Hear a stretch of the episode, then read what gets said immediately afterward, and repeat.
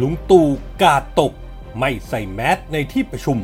พาดทั้งลุง พาดทั้งทีมงานที่นำภาพขึ้นโซเชียล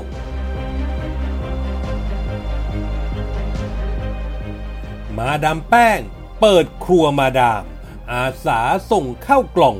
โรงพยาบาลสนาม โรงพยาบาลรัฐ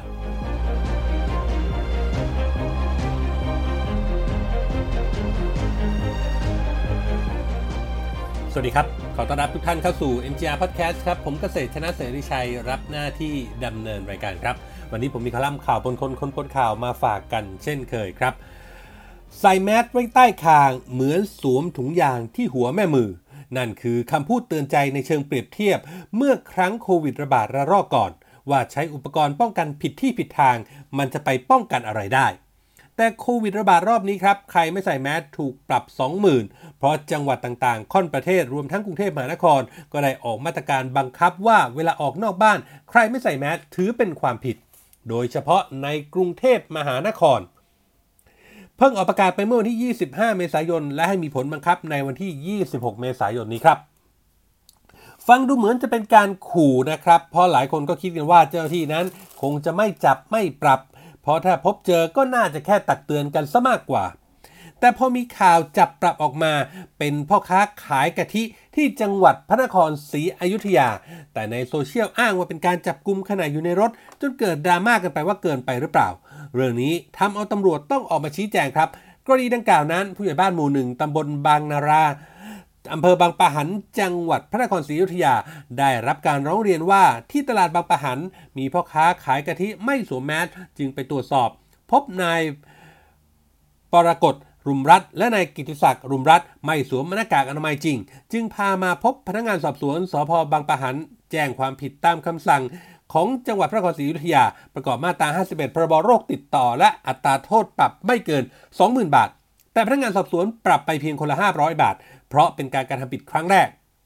เมื่อมีการจับจริงก็เลยเกิดดราม่าในโซเชียลครับ เป็นคำถามต่อไปว่า ถ้าไม่ใส่แมสกรณีไหนผิด กรณีไหนไม่ผิด ขณะขับรถคนเดียว หรืออยู่กับคนในครอบครัวผิดหรือไม่ หรือเด็กไม่ใส่แมสผิดหรือเปล่าสินสวยระวีแสงศูนย์ปลัดกทมก็ได้ออกมาไขข้อข้องใจในเรื่องนี้ครับว่า ประกาศที่กทมออกมาบอกว่าต้องสวมหน้ากากอนามัย หรือหน้ากากผ้าทุกครั้งตลอดเวลาที่ออกนอกเคหสถาน หรือสถานที่พำนักนั้น เจตนาเพื่อป้องกันการติดต่อของโรคจากบุคคลไปสู่บุคคล การอยู่ร่วมกันกับบุคคลอื่นในอาคาร หรือที่ต่างๆ จะต้องสวมหน้ากากสำหรับในที่สาธารณะนั้น ต้องใส่ไว้ตลอดเวลา ไม่ว่าจะอยู่คนเดียวหรือไม่ เพราะบุคคลอื่นอาจจะมาใช้สถานที่นั้นต่อกรณีที่อยู่ในรถ เมื่อมีบุคคลอื่นร่วมอยู่ด้วยในรถ ต้องสวมไม่ยกเว้นแม้เป็นครอบครัวคนเดียวกัน เพื่อประโยชน์ในการควบคุมโรคและการปฏิบัติหน้าที่ของเจ้าหน้าที่ กรณีนั่งรถคนเดียวอนุโลมได้ว่าไม่ต้องใส่ แต่ถ้าจะให้ดีก็ควรจะใส่ เพราะคนอื่นอาจขึ้นรถมาภายหลังได้นอกจากนี้ยังยกตัวอย่างกรณีที่อยู่ในสถานที่ปิดในห้องประชุม แม้กระทั่งกรณีของผู้ประกาศข่าว ผู้จัดรายการในสตูดิโอก็ต้องใส่ เพราะถือว่าสตูดิโอเป็นสถานที่นอกเขตสถาน และสถานที่พำนักประกาศตามประกาศดังกล่าว อีกทั้งเป็นสถานที่ที่มีผู้ปฏิบัติงานร่วมกันมากกว่าหนึ่งคน เป็นห้องปิด ซึ่งจะมีผู้เข้ามาใช้งานอย่างต่อเนื่อง จึงอยู่ในเกณฑ์ที่จะต้องสวมแมสที่สำคัญผู้ประกาศข่าวเป็นบุคคลสาธารณะที่จะต้องมีภาพปรากฏต่อสาธารณชนทั่วไป จึงควรเป็นภาพที่สวมใส่หน้ากาก เพื่อแบบอย่างในช่วงสถานการณ์การแพร่ระบาดที่มีความรุนแรงอยู่ในขณะนี้ ส่วนกรณีเด็กเล็ก อายุต่ำกว่า 2 ขวบทางการแพทย์ไม่แนะนำให้สวมหน้ากาก เพราะเด็กยังไม่รู้วิธีการถอดหน้ากากออก อาจขาดอากาศหายใจได้ จึงเข้าข่ายอนุโลม แต่ให้หลีกเลี่ยงการพาเด็กไปในสถานที่แออัดหรือพื้นที่แพร่ระบาดระหว่างที่เป็นกระแสดราม่าในโลกโซเชียลครับ ก็มีคนตาดี เห็นภาพลุงตู่พลเอกประยุทธ์จันโอชานายกรัฐมนตรี โพสต์ใน Facebook ของประยุทธ์จันโอชาบอกว่าไม่ใส่แมสขณะที่มีการประชุมที่มีปรึกที่ปรึกษา และหน่วยงานที่เกี่ยวข้องเพื่อหามาตรการรับมือการแพร่ระบาดของโควิด และการจัดหาวัคซีน โดยผู้ร่วมประชุมตามภาพนะครับในภาพออกมานั้น ไม่ว่าจะเป็นนายสุพัฒน์พงพันธ์มีชาวรองนายกรัฐมนตรีว่าการกระทรวงพลังงานนายอาคมเติมพิทยาภัยศิริรัฐมนตรีว่าการกระทรวงการคลังนายแพทย์ปิยะสกลสกลสัตยาธรที่ปรึกษาสบคและก็คนอื่นๆ ล้วนแล้วแต่ใส่แมสมีเพียงลุงตู่ที่นั่งหัวโต๊ะเพียงคนเดียวที่ไม่ใส่ ภาพนี้เป็นการประชุมในวันที่ 26 เมษายน ที่ประกาศกทม มีผลบังคับใช้แล้ว งานนี้ครับ ทัวร์ก็เลยลงกระหน่ำที่ลุงตู่ทันที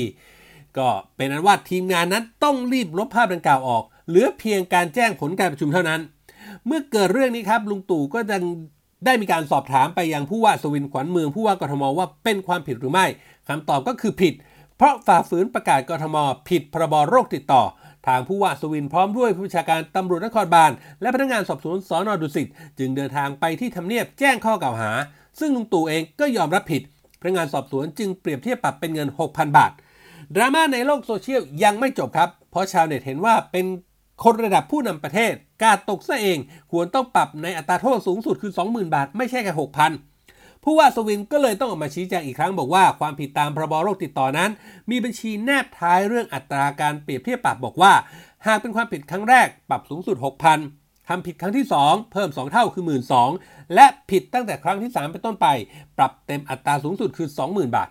จะว่าไปแล้วถือว่าพลาดครับ ทั้งลุงตู่เองที่เผลอเรอดูเบา คิดว่าตัวเองไม่ติดเชื้อ คงไม่ต้องใส่แมสก์ รวมถึงทีมงานที่ไม่กลั่นกรองตรวจสอบภาพให้ดีก่อนนำไปโพสต์ในโลกโซเชียล จนกลายเป็นเรื่องใหญ่ขึ้นมา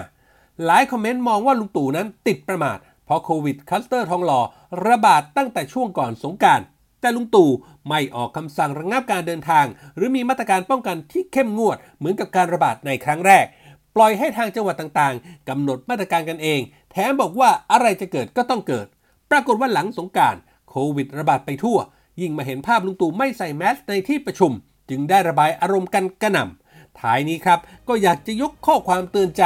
ของวงในคนในวงการครู ที่คนในวงการอื่นๆ จะนำไปใช้ด้วยก็ไม่ผิดกติกา ความว่าครูที่ดีนั้นไม่ใช่แค่รู้จักสอนคน แต่ต้องรู้จักสอนตนด้วย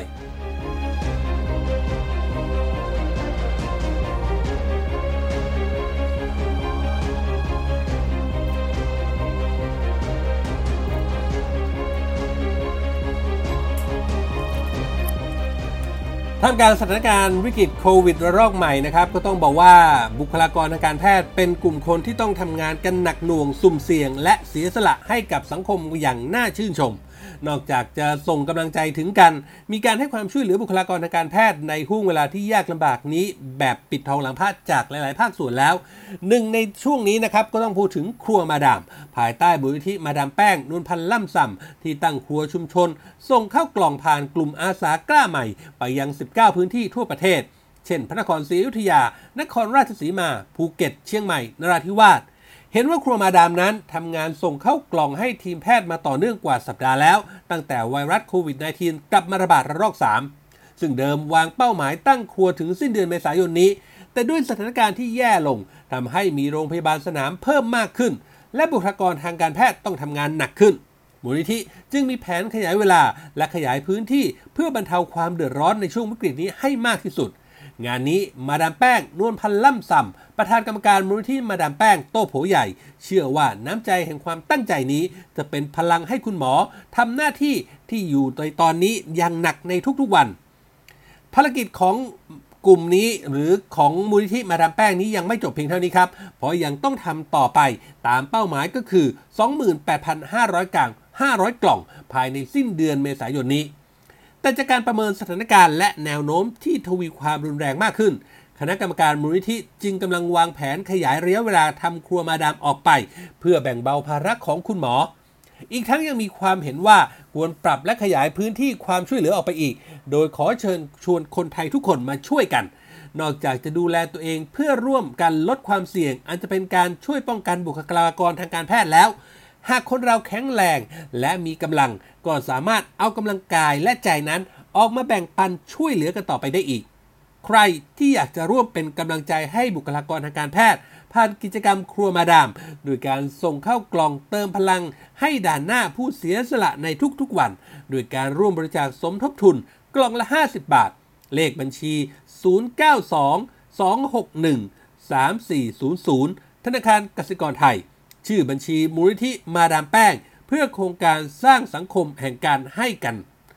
งานนี้ขอเชิญร่วมด้วยช่วยกันคนละไม้คนละมือ เราจะฝ่าวิกฤตไวรัสนี้ไปด้วยกันครับ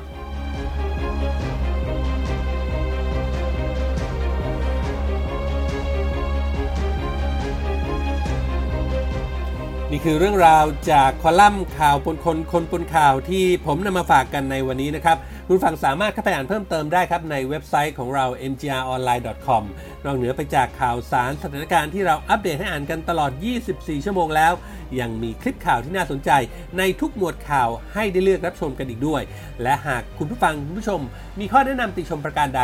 ทิ้งคอมเมนต์ไว้ได้ในท้ายข่าวนะครับทุกคอมเมนต์ทุกความเห็นจะเป็นกำลังเป็นแรงใจให้พวกเรานำไปปรับปรุงพัฒนาผลงาน ให้ออกมาเป็นที่ถูกต้องตรงใจคุณผู้ฟังมากที่สุดครับ วันนี้หมดเวลาแล้วครับ ขอบพระคุณทุกท่านที่ติดตาม ผมเกษตรชนะเสรีชัยลาไปก่อน พบกันใหม่โอกาสหน้า สวัสดีครับ